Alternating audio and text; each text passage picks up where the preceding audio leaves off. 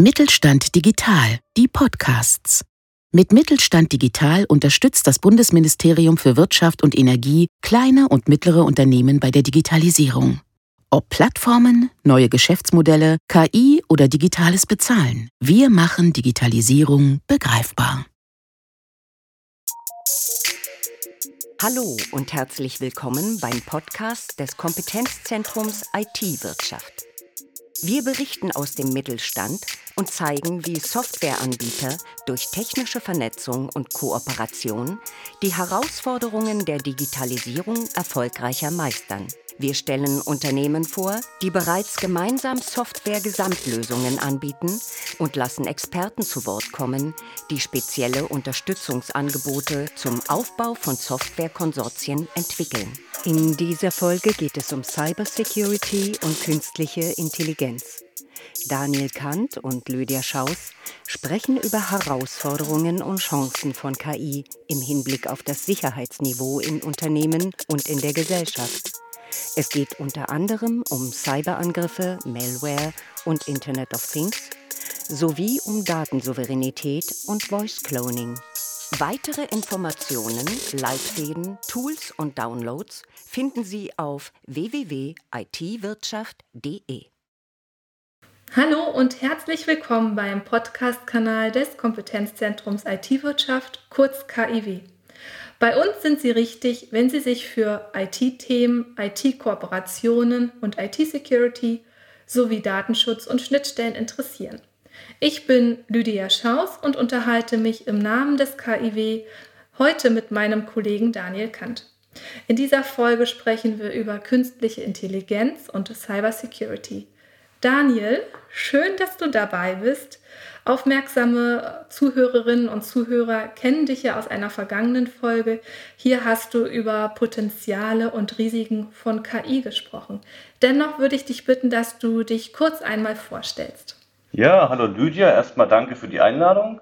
Äh, mein Name ist Daniel Kant, ich habe Informatik studiert mit dem Schwerpunkt Security and Forensics an der TH Brandenburg und im KIW bin ich hauptsächlich Ansprechpartner in Sachen IT-Sicherheit Natürlich spielt auch der Datenschutz immer mit rein. Das eine bedingt ja oft das andere. Denken wir an die TOMs äh, aus der DSGVO, also die technischen und organisatorischen Maßnahmen. Und ähm, die sind natürlich ohne IT-Sicherheit gar nicht möglich umzusetzen.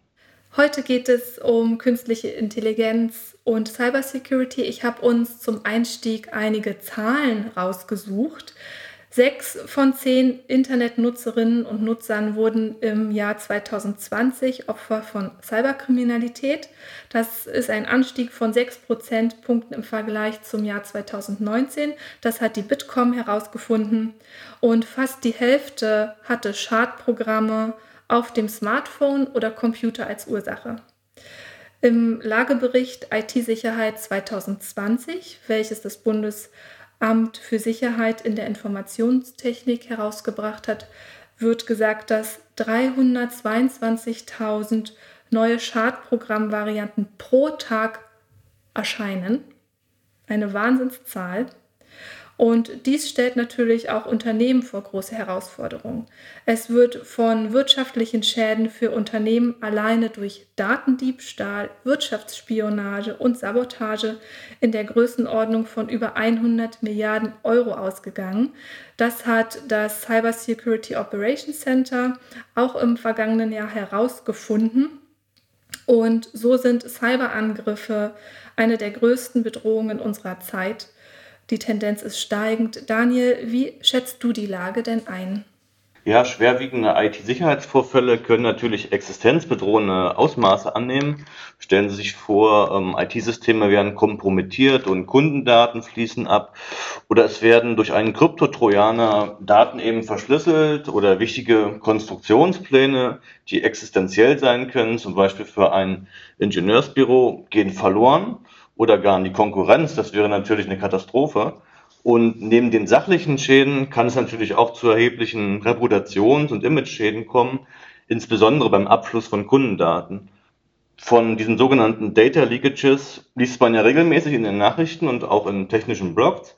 Und das Ganze kann natürlich auch juristische Konsequenzen haben, in Form von Gerichtsverfahren bei Verstößen gegen die DSGVO oder sonstigen Gesetzen und Verordnungen. Diese Dimension sollte man immer mit im Blick haben und man sieht, ähm, ein IT-Sicherheitsvorfall kann eben negative Auswirkungen auf so vielen Ebenen haben. Was IT-Angriffe angeht, die Dunkelziffer dürfte deutlich höher liegen bei den Unternehmen. Aus den erwähnten Gründen äh, scheuen sich natürlich viele Unternehmen den Gang an die Öffentlichkeit, was natürlich das Gegenteil von Transparenz ist. Oft dauert es lange, bis überhaupt ein Cybervorfall erkannt wird. Im Durchschnitt erst nach ungefähr 200 Tagen. Das ist natürlich eine erschreckende Zahl. Und ähm, die Bedrohung kann sich dann, bevor sie eben erkannt wird, ja, unbemerkt im Unternehmen ausbreiten. Und deshalb ist eben so eine zeitnahe Detektierung so wichtig. Und hier kann eben KI einen großen Beitrag leisten und auch in Kombination natürlich mit konventionellen Systemen. Du hattest äh, Malware angesprochen. Diese stellt eine Saugbedrohung in der Cybersicherheit dar, zum Beispiel in Form von Schadsoftware, in E-Mail-Anhängen. Und es ist eben mittels KI möglich, deutlich höhere Accuracy-Raten, so Erkennungsraten, zu erzielen als mit Hilfe von klassischen Verfahren, also zum Beispiel signaturbasiert. Und das bedeutet eben, also die klassischen Verfahren, dass ähm, Bedrohungen eben abgeglichen werden oder verdächtige Software mit sogenannten Signaturdatenbanken. Und wenn eben diese Signatur bekannt ist, wird eben ja, das Ganze als bösartig bewertet oder wird dann eben nicht erkannt. Und äh, das Ganze ist natürlich relativ unsmart irgendwo, weil ändert sich ein Bit im Schadcode, ändert sich eben, also wird die Bedrohung dann nicht mehr erkannt. Und es geht halt intelligenter, mittels KI eben. Und da wird dann zum Beispiel ganz einfach der Quelltext, der Schadquelltext, auf Ähnlichkeit überprüft ähm, im Vergleich zu anderen Malware-Familien eben abgeglichen. Und aus Sicht der Angreifer kann KI eben auch bösartig genutzt werden äh, oder auch von Cyberkriminellen, um halt Cyberangriffe effizienter zu gestalten und ja, Schwachstellen besser zu erkennen und dass sich eben auch Cyberbedrohungen dann unbemerkt ausbreiten können, da die KI eben gelernt hat, um es mal etwas flapsig zu sagen, unter dem Radar zu bleiben. Also es scheint auch ein bisschen so eine Art Katz-und-Maus-Spiel zu sein. Ne? Wer ist immer einen Schritt voraus? Ganz genau. Es wird ja schon lange über IT-Sicherheit und neuerdings auch viel über KI gesprochen. Wo siehst du konkret die aktuellen Herausforderungen, aber auch Chancen für kleine und mittelständische Unternehmen, die sich in den Bereichen der künstlichen Intelligenz und der Cybersecurity ergeben? Du hast uns vier Szenarien mitgebracht. Ja, genau. Ganz allgemein gesagt, für die Cyber- und IT-Sicherheit kann KI dort seine Stärken ausspielen, wo eine große Menge eben an Daten analysiert werden können und folglich eben auch Zusammenhänge erkannt werden können und trainiert werden können, die ein Mensch zum Beispiel manuell niemals herstellen könnte. Ja, also denken wir zum Beispiel an die Auswertung von Log, Logdaten einer Firewall.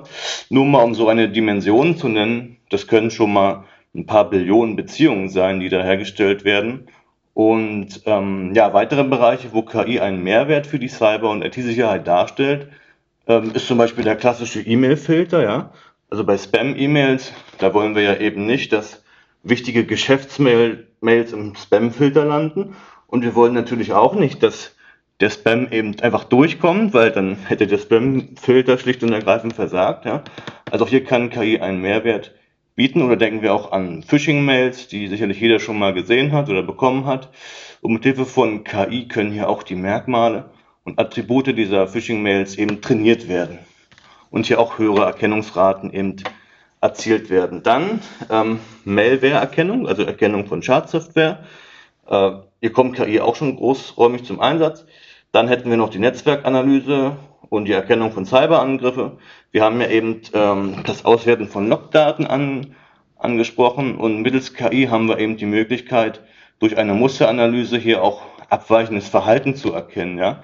Also zum Beispiel von, von einer IP-Adresse kommen jetzt 100.000 Anfragen pro Sekunde und naja, dann könnte man ja mal drüber nachdenken, ob da wirklich ein Mensch so schnell tippen kann in die Tastatur und klassische Firewalls wären da einfach doof, ja, und würden eben diese ganzen Verbindungsanfragen isoliert betrachten.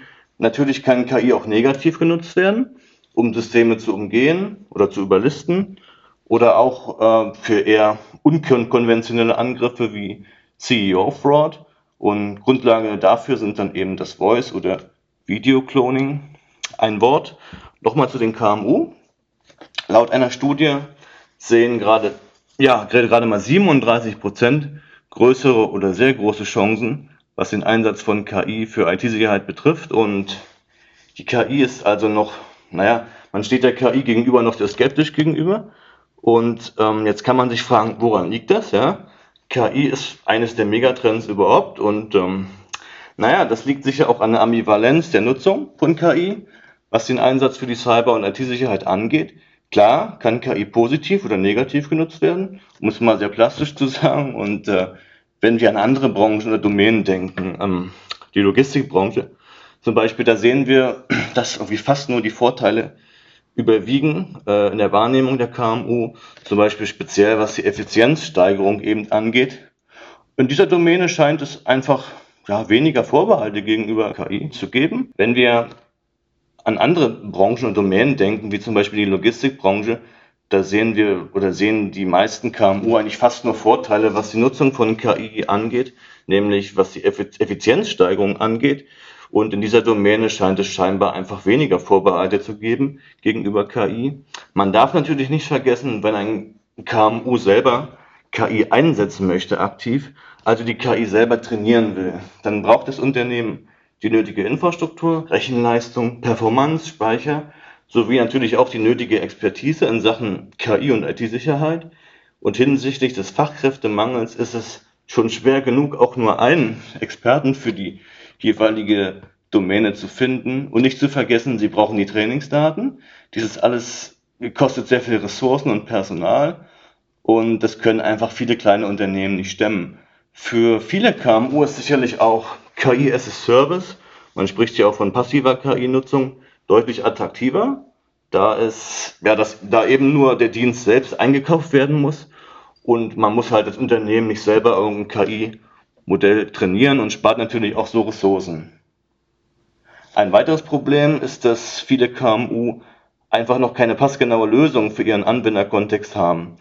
Das heißt, die angebotenen Lösungen sind oft relativ generisch gehalten und naja, das wahre Potenzial entfaltet sich doch erst, äh, wenn die Lösung dann eben maßgeschneidert auf die jeweilige Unternehmenssituation ist. Jetzt hast du uns schon sehr viel Input gegeben.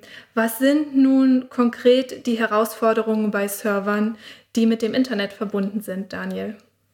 Ja, das ist natürlich generell erstmal unabhängig von der KI. Also wenn zwei Kommunikationspartner miteinander kommunizieren wollen, muss eben, da muss es erstmal einen Kommunikationskanal geben. Und dieses Mindestmaß muss ich dann freigeben, um eine Kommunikation überhaupt zu ermöglichen. Und im Fall eines Webservers wären das eben klassischerweise der Port 80 oder 443. Äh, damit wir überhaupt Webseiten abrufen können, ähm, wäre das nicht der Fall, ähm, wäre ein Webserver relativ nutzlos, weil wir wollen ja letztendlich auch im Browser was angezeigt bekommen und was sehen. Ne? Und wichtig ist eben auch eine semantische Prüfung zu machen. Das heißt, was wird kommuniziert und was macht der Benutzer überhaupt? Äh, oder macht er das, was man erwarten würde? Ja? Oder probieren Sie vielleicht Schadcode zur Ausführung zu bringen oder vielleicht an einen Webserver angeschlossene Datenbanken zu erreichen. Naja, eine Maßnahme ist hier zum Beispiel das sogenannte Deep Packet Inspection. Man guckt sich also die Datenpakete konkret an, man guckt rein und äh, schaut sich die Verbindungen an, die rein oder rausgehen. Und natürlich kann auch hier KI einen Mehrwert leisten. Eine statische Paket-Firewall würde zum Beispiel einfach nur zwei Verbindungen sehen und die gar nicht in Relation zueinander stellen. Das Problem ist, dass insbesondere Logdaten, die ich analysieren will, die können eben sehr groß werden und man hat halt nur, nur einen begrenzten Puffer oder auch ein begrenztes Zeitfenster, wo ich diese Logdaten analysieren kann, weil es fallen ja ständig neue Verbindungsdaten an und um dann eben ähm, Auffälligkeiten und Anomalie zu erkennen, hat man eben nur ein kleines schmales Fenster. KI kann eben hier auch einen großen Beitrag leisten, insbesondere bei den Intrusion Detection und Prevention Systeme, um halt Angriffsmuster zu erkennen. Und klassischerweise funktionieren diese Systeme auf Grundlage von Signaturen, wie vorhin schon angesprochen, bei Malware. Und ist eben ein Angriffsmuster nicht bekannt, wird der Angriff nicht erkannt und das ist, kann natürlich verheerend sein für ein Unternehmen. Natürlich kann KI auch negativ äh, genutzt werden, und zwar zur Verbesserung von Cyberangriffen, zum Beispiel indem das Abwehrverhalten von Firmen analysiert wird oder auch die Effizienz von Schadcode äh, zu erhöhen, sowie Sicherheitslücken, Bugs oder Softwarefehler besser zu erkennen. Ich kann mir jetzt vorstellen, dass unsere Hörerinnen und Hörer denken so, wow, wo fange ich denn jetzt am besten an? Um ein gutes IT-Sicherheitsniveau bei sich im Unternehmen zu gewährleisten, sollten welche Schritte deiner Meinung nach heute am besten schon umgesetzt werden und welche morgen? Was sind deine Tipps? Naja, das pauschal zu beantworten ist natürlich nicht so einfach, weil jedes Unternehmen ganz einfach auch einen anderen Schutzbedarf hat. Ein Unternehmen beispielsweise, dessen Geschäftsmodell auf Daten basiert, sollte sicherlich deutlich besser aufgestellt sein als ein Unternehmen, das irgendwie in der Holzverarbeitungsbranche tätig ist und im Keller nur einen kleinen Miniserver rumzustehen hat. Natürlich spielt auch eine Rolle, ob es sich bei einem Unternehmen um eine kritische Infrastruktur handelt, die übrigens auch oft von KMU betrieben werden. Was sich sicher sagen lässt, ist, dass das Schutzniveau, ähm, dass man das schon mit kleinen Schritten deutlich erhöhen kann. Das verhält sich also wie eine logarithmische Skala. Umso näher man an der Perfektion, also an die 100 Prozent kommt, was man nie erreichen wird, dann, ähm, naja, umso mehr kostet es eben auch monetär als auch personell. Und ähm, da muss man dann immer schauen, oder die Unternehmen für sich, ob sich dieser Aufwand überhaupt lohnt. Es gibt auch schöne Kennzahlen hierfür. Eine ist zum Beispiel das sogenannte Return of Security Invest. Das heißt, ähm, hier werden also Risiko und Auswirkungen ähm, in einem seriösen Risikomanagement-Verhältnis äh, gesetzt und ähm, damit ähm, man eben nicht auf die berüchtigte Glaskugel sich verlassen muss. Erschreckenderweise ist es so, dass manche Unternehmen teilweise nicht mal ein IT-Sicherheitsbudget haben. IT-Sicherheit wird leider immer noch einseitig als Kostenfaktor wahrgenommen. Wenn es natürlich zum Vorfall kommt, dann ist wie so häufig das Entsetzen groß und was man sicher sagen können, ähm, wenn man in Anführungsstrichen ganz unten anfangen muss, ähm, es also noch keine Sicherheitsprozesse, Konzepte oder Maßnahmen gibt, sollte man sich erstmal auf die sogenannten Kronjuwelen fokussieren, also zu Beginn die Dinge absichern, die das Kerngeschäft oder Geschäftsmodell am Laufen halten oder besonders schützenswert sind, zum Beispiel Kundendaten. Der Gedanke findet sich unter anderem auch wieder im BSI IT-Grundschutz. Hier heißt das Ganze Kernabsicherung. Es gibt natürlich auch viele weitere Vorgehensmodelle und Standards, wie zum Beispiel die ISO 27001. Natürlich kann man auch eine Zertifizierung anstreben, ähm, das Ganze kann jedoch sehr expensiv werden und sogar mehrere Jahre dauern. Das heißt, ein Unternehmen sollte sich immer genau fragen, was will ich erreichen und brauche ich das? Ähm, wenn man sich für ein Vorgehensmodell entschieden hat, zum Beispiel IT-Grundschutz, sollte man auch in diesem Paradigma bleiben und den Prozess vollständig durchführen und durchhalten. Also ein Appell hier nicht äh, hin und her zu wechseln, da die Verfahren eben zum Teil nicht kompatibel sind. Du hattest eben das Voice- und Video-Cloning angesprochen. Was genau hat es damit auf sich? Ja, prinzipiell handelt es sich erstmal um das Imitieren, also Nachmachen von menschlichen Stimmen. Ein Begriff, den man auch in dem Zusammenhang oft liest, ist halt das äh, Deepfakes. Und ähm, das mag erstmal nicht so spektakulär erscheinen, aber es gibt eben Angriffe, wie das sogenannte CEO-Fraud, ähm, schon sogar ein etwas älterer Angriff, wo sich halt jemand am Telefon als Vorgesetzter oder der, dergleichen ausgibt und dann eben ja die, die Menschen dazu animieren will, irgendwelche Transaktionen durchzuführen und dergleichen, sich also monetär zu bereichern. Und dafür musste man klassischerweise früher noch seine eigene Stimme verstellen. Heute gibt es eben Möglichkeiten durch KI, so eine Stimme viel besser zu analysieren und natürlich nachzumachen. Und dafür eignet sich eben das Voice Cloning. Genau. Und ja, dadurch können sich natürlich auch viele neue äh, Angriffsvektoren ergeben, die man vorher vielleicht noch gar nicht so auf dem Radar hatte. Kommt KI schon aktiv zum Einsatz in Anwendungen oder Sicherheitslösungen? Ähm, auf jeden Fall. Also wir dürfen natürlich keine Produkte oder Namen nennen, aber es gibt namhafte Hersteller, die das eben ähm, betreiben seit vielen Jahren, die sich auch von ihrem Geschäftsmodell darauf spezialisiert haben und auch sehr erfolgreich damit sind. Was man sicherlich herausstellen kann, dass diese Sicherheitslösungen eben oft noch ja, maßgeschneidert sind, eher für Großkonzerne, ähm, enorm schwergewichtig sind, einen sehr großen Funktionsumfang haben, aber für, ähm, für ein kleineres Unternehmen vielleicht auch nicht immer die passendste Sicherheitslösung dann eben bieten. Also hier kann es schon so sein, wenn man das falsche Produkt kauft, dass da, wie man immer so schön sagt, äh, mit Kanonen auf Spatzen geschossen wird. Welches Fazit kann man aus oftmals noch bestehenden Sicherheitslücken ziehen? Also wenn Sicherheitslücken bekannt sind und nicht behoben werden oder nicht gepatcht werden, ist das natürlich ein Problem, weil es gibt, äh, ja, das, das, das gilt für Unternehmen und ihre IT-Abteilung, aber auch für die Hersteller selber von IoT-Geräten. Oft ist es ganz einfach ein Kostenfaktor, Patches oder ja, Sicherheitslücken zu beheben in Form von Patches, kostet eben Geld. Und äh, neulich gab es zum Beispiel eine große Sicherheitslücke bei Microsoft äh, Exchange, die war sehr lange bekannt. Es wurde gewarnt davor und dass man auch bitte die entsprechenden Sicherheitsupdates doch einspielen möge, aber die Unternehmen haben das eben zum Teil nicht getan. Und ein noch größeres Problem sind natürlich die sogenannten Zero-Day-Exploits, also Schwachstellen, die noch nicht bekannt sind und für die es häufig noch keine Patches oder Updates gibt.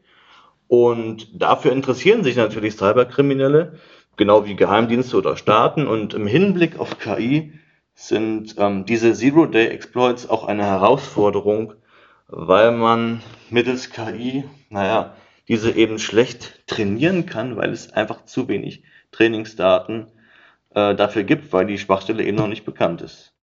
Jetzt haben sich bestimmt auch im Rahmen der Corona-Krise Sicherheitslücken aufgetan. Was hat Corona als Gamechanger bewirkt und welche Lücken taten sich auf, Daniel?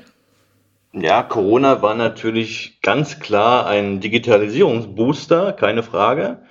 Leider mit dem Side-Effekt, dass Angriffe zugenommen haben auf Unternehmen und die Firmen waren natürlich auch personell weniger besetzt aufgrund von Homeoffice. Aber Privatpersonen ähm, ja, hat das genauso getro äh, getroffen, insbesondere in Form von Phishing-Mails und die, ja, die, die, die Cyberkriminalität fluktuiert eben besonders in der Pandemie, zum Beispiel auch in Form von gefakten Webshops, wo man vermeintlich Impfstoffe, Masken und andere Hilfsmittel äh, eben kaufen kann, äh, mit dem Ziel, primär die Leute übers Ohr zu hauen, sage ich mal salopp. Und ja, das ist natürlich auch das Thema Bring Your Own Device, hat noch mehr eine neue Dimension bekommen also eine höhere Relevanz, ja, also die Nutzung eben privater Endgeräte für dienstliche Zwecke. Und viele arbeiten eben auch von zu Hause mit ihrem privaten Laptop, Smartphone, Desktop-Rechner. Und des Weiteren ist es auch, äh, ja, ist eben nicht immer ein verschlüsselter Kommunikationskanal gegeben. Größere Unternehmen haben eigene IT-Admins oder nutzen IT-Dienstleister, die das Ganze eben begleiten können. Aber äh, umso kleiner das Unternehmen eben ist, umso weniger findet man dort diese Rollen und umso weniger sind die Dinge auch klar geregelt und dann verschwimmen eben oft die Grenze zwischen privat und dienstlichen End Endgeräten und ja, manche arbeiten sogar, man glaubt es kaum, über WhatsApp zusammen, was natürlich klar bedenklich ist, insbesondere aus einer DSGVO-Sicht. Also allgemein sind natürlich auch die Herausforderungen für die IT-Admins gestiegen in der Corona-Krise ein Arbeiten zu Hause eben zu ermöglichen oder ja, aber auch gleichzeitig konform in, mit den Unternehmensrichtlinien zu gestalten. Dieser Spagat ist nicht immer einfach. Oft geht eine höhere Usability mit einer reduzierten Sicherheit einher. Gerade das mobile Arbeiten erfährt durch Corona einen deutlichen Aufschwung. Unabhängig von der Pandemie ist es sowieso ein zentrales Thema im Sinne von Arbeit 4.0 Viele wollen ganz einfach ortsunabhängig arbeiten. Apropos Fake-Shops. Ich bin ja auch tatsächlich in der, ich glaube, vor drei Monaten war das ungefähr, auf genau so einen Fake-Shop reingefallen und die Grenzen zwischen Original und Fake war so gering. Es war wirklich nur sichtbar durch das fehlende Impressum. Also ich sage, schauten Sie sich das Impressum an und Trusted Shops, damit man halt hier auch auf der sicheren Seite als Endverbraucherin sein kann. Werfen wir doch einmal einen Blick in die Zukunft. Wie sieht die ideale IT-Sicherheitslandschaft in fünf Jahren deiner Einschätzung nach aus? Puh, die Utopie wäre natürlich, dass in Anführungsstrichen die Guten gewinnen, ja, also dass Cyberangreifer keine Chance mehr haben, dass die Angriffe auf kritische Infrastrukturen wie Energieversorger einfach aufhören würden und äh, kein Unternehmen natürlich mehr erpresst wird mit Hilfe von Kryptotrojanern, ähm, dass das Internet auch ein Ort der Begegnung, des Miteinanders eben bleibt und das, das Enablen sozusagen und und eben kein Cyberbedrohungsraum, wie es immer so kalt heißt, da. Ähm, und, und nicht mehr missbraucht wird, auch natürlich für Cyberwars und dergleichen. Ich erinnere mich noch an Anfang der 2000er Jahre, wo das Internet noch, Internet noch eine relativ ja, unschuldige Technologie war und bei Weitem noch kein so großes Paradies für Cyberkriminelle wie heute. Ähm, aber auch was Facebook, Google, Amazon und Co. angeht, also die ganze Kom Kommerzialisierung der letzten Jahre eben. Es wäre schön, wenn die Menschen zu jeder Zeit die Souveränität über ihre Daten hätten und bewusst entscheiden könnten, welche Daten sie von sich preisgeben. Die Monopolstellung der US-Konzerne ist evident und wenn ich jetzt, auch wenn ich jetzt nicht genau äh, die Zahlen im Kopf habe, aber ich glaube, dass gerade mal der Anteil von Cloud-Diensten, die in der EU liegen, irgendwie von der Größenordnung gerade mal bei 7% liegen, ist das schon ein Alarmsignal. Und mit der Plattform Gaia X ist da zumindest was geplant, was, was jedoch natürlich noch in den Kinderschuhen steckt. Und Daten sind, wie es immer so, so schön heißt, der Treibstoff des 21. Jahrhunderts. Deutschland und Europa müssen eben aufpassen, ihre digitale Souveränität nicht zu verlieren. Investitionen in Bildung, Personal, Schlüsseltechnologien und Infrastruktur sind unerlässlich. Ich hoffe, ähm, ich habe jetzt nicht so weit ausgeholt, ja. Äh, um mal bei dem Thema zu bleiben, würde ich mir wünschen, dass KI in der IT-Sicherheitslandschaft, aber natürlich auch generell eine Entlastung und einen deutlichen Mehrwert eben für die Menschen bringt. Das war doch ein schöner großer Bogen, Daniel. Das war überhaupt nicht zu weit ausgeholt. Wir begleiten am Kompetenzzentrum IT-Wirtschaft IT-Unternehmen, die eine strategische Kooperation eingehen. Wir unterstützen sie in den Fragen zum Kooperationsrecht, Matching, Schnittstellen und natürlich du mit deinem Team im Bereich IT-Sicherheit. Und jetzt lass uns über deine konkrete Arbeit und deine Unterstützung für IT-Unternehmen sprechen. Was bietet ihr an? Für eine sichere und vertrauensvolle Zusammenarbeit zwischen Unternehmen oder insbesondere IT-Unternehmen braucht es eben klare Regeln und die passenden Werkzeuge, um die entsprechenden Kommunikationskanäle und Plattformen ja informationstechnisch beispielsweise in Form durch Authentifizierungs- und Verschlüsselungsmechanismen adäquat abzusichern. So, und daher entwickeln wir Richtlinien, Musterverträge, Vorlagen, Leitfäden, Checklisten und sonstige nützliche Werkzeuge als Unterstützung für die Kooperation und Konsortien, aber auch zur Selbstbefähigung sowie zur Erhöhung des Bewusstseins allgemein für die Informations- und IT-Sicherheit. Und durch die Nutzung der eben beschriebenen Angebote und Werkzeuge sollen eben Kooperationen initial und begleitend bestmöglich abgesichert werden. Die Angebote sind sowohl für IT-KMU-Anbieter als auch für IT-KMU-Anwender nutzbar und nützlich.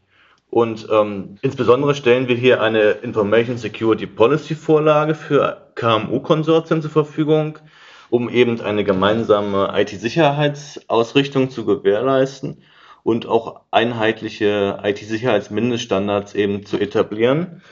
Konkrete Inhalte sind zum Beispiel der Richtlinie ähm, das Notfallmanagement, die IT-Schutzziele, die Compliance, Schutzbedarf, Kategorien, Sicherheitskonzepte, Authentifizierung und Verschlüsselung natürlich und Logging, der physische Schutz und vieles mehr natürlich. Des Weiteren ähm, haben wir noch äh, das IT Security Lab, wo anhand von realen Anwendungsbeispielen und Live-Demos eben allgemein für die Thematik der IT-Sicherheit in Kooperationsprojekten sensibilisiert wird. Wir haben, bieten des Öfteren auch äh, Webinare an, speziell natürlich mit dem Fokus der IT-Sicherheit auch hier in Kooperationsprojekten und auch wie thematisch heute natürlich der KI und IT-Sicherheit. Dann haben wir noch unser äh, CCR-Tool, also steht für Cloud Cooperation Readiness. Äh, das dient insbesondere zur Selbsteinschätzung der cloud-basierten Kooperationsfähigkeiten ähm, und hier werden eben Handlungsbedarfe ermittelt ähm, in den angestrebten Kooperationen und mit den, ja, mit den Handlungsfeldern Datenschutz und Compliance unter anderem, aber auch IT-Sicherheit. Hm, Wir arbeiten auch momentan an einem Prototypen für ein äh, IT-GRC-Reifegradwerkzeug. Ähm, das sind eben, oder da werden dann eben auch Handlungsfelder aufgedeckt im Bereich von Governance, Risk und Compliance und ist halt auch immer ganz wichtig, die Risiken, die sich so ergeben, dann eben zu steuern. Und die Hauptfelder und Kategorien sind da auch zum Beispiel wieder Compliance und Governance, aber auch Security Awareness, ISMS, Cybersicherheit, mobile Sicherheit. Und genau, da arbeiten wir an einem Prototypen gerade. Das wären so unsere Hauptangebote erstmal. Wenn sich zwei IT-Unternehmen entschließen, gemeinsam ein Produkt am Markt zu platzieren, welche Aspekte der Cybersecurity sind relevant? Jetzt hast du schon wahnsinnig viel gesagt, doch kannst du das nochmal für uns hier zusammenfassen, bitte? Ja, klar. Also speziell in Kooperationen zwischen IT-KMU erhöht sich ja die Wahrscheinlichkeit von IT-Sicherheitsvorfällen, da die Kooperationspartner ja gemeinsame ähm, IT-Ressourcen, Schnittstellen, Systeme, Plattformen, Quelltexte eben nutzen. Und äh, eine Kompromittierung dieser kann eben unmittelbare Auswirkungen auf jeden einzelnen Kooperationspartner haben, zum Beispiel in Form von Datenabfluss. Hatten wir ja vorhin noch mal, schon mal drüber gesprochen, Data Leakage. Und dieser kann eben hohe monetäre Schäden nach sich ziehen, wie auch Reputationsschäden. Und bei der Bildung von Konsortien zwischen den mittelständischen Unternehmen kennen sich die Akteure eben oft noch nicht und teilen aber mitunter schon äh, fleißig Daten untereinander. Und deshalb ist es eben auch so wichtig, gerade zum Beginn der Kooperation eine Vertraulichkeitsvereinbarung zu schließen und natürlich ähm, ja, gleich, gleich eine Informationssicherheitsrichtlinie gleich mit zu unterschreiben und auf den Weg zu bringen. Daniel, wir nähern uns dem Ende. Gibt es noch etwas, was du uns mitgeben möchtest? Also an dieser Stelle muss natürlich ein kleiner Werbeblock für die IT- und Cybersicherheit allgemein kommen, ja, welche oder welche leider immer noch zu wenig Berücksichtigung findet, gerade bei KMU, teils aus Mangel an Ressourcen, aber auch weil viele es vielleicht nicht für erforderlich halten, im Sinne von der Laden läuft doch, warum soll ich was ändern? Aber es heißt ja immer so schön, der Krug geht äh, nur so lange zu Wasser, bis er bricht und künstliche Intelligenz ist ganz klar ein Gamechanger dem man sich insbesondere aus Unternehmenssicht nicht verschließen sollte und auch nicht kann.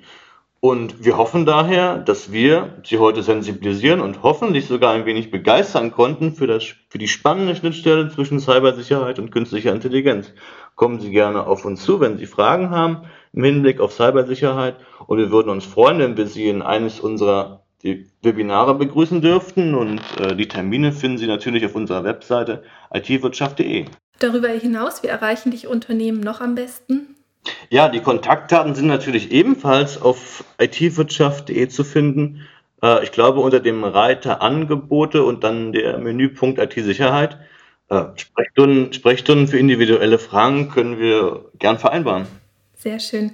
Daniel, ich danke dir für den spannenden Einblick in das Thema Cybersecurity und KI das so schnell nicht an Aktualität verlieren wird. Und wir hoffen, dass Sie, liebe Zuhörerinnen und Zuhörer, wertvolle Impulse mitnehmen konnten für sich. Wir bedanken uns fürs Zuhören. Wir verlinken, wie auch schon in der Folge angekündigt, alle Infos in der Infobox unter dieser Folge und in unserem Blogpost. Verpassen Sie keine Neuigkeiten aus dem Kompetenzzentrum IT-Wirtschaft und melden Sie sich zum Newsletter unter itwirtschaft.de an.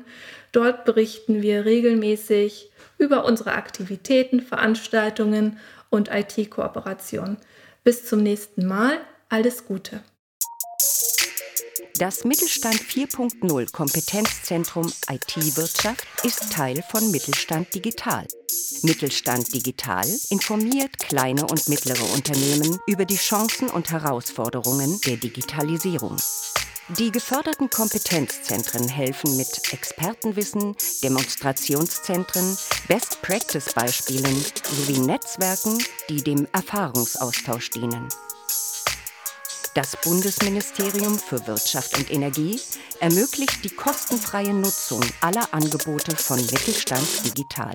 Weitere Informationen finden Sie unter www.mittelstand-digital.de.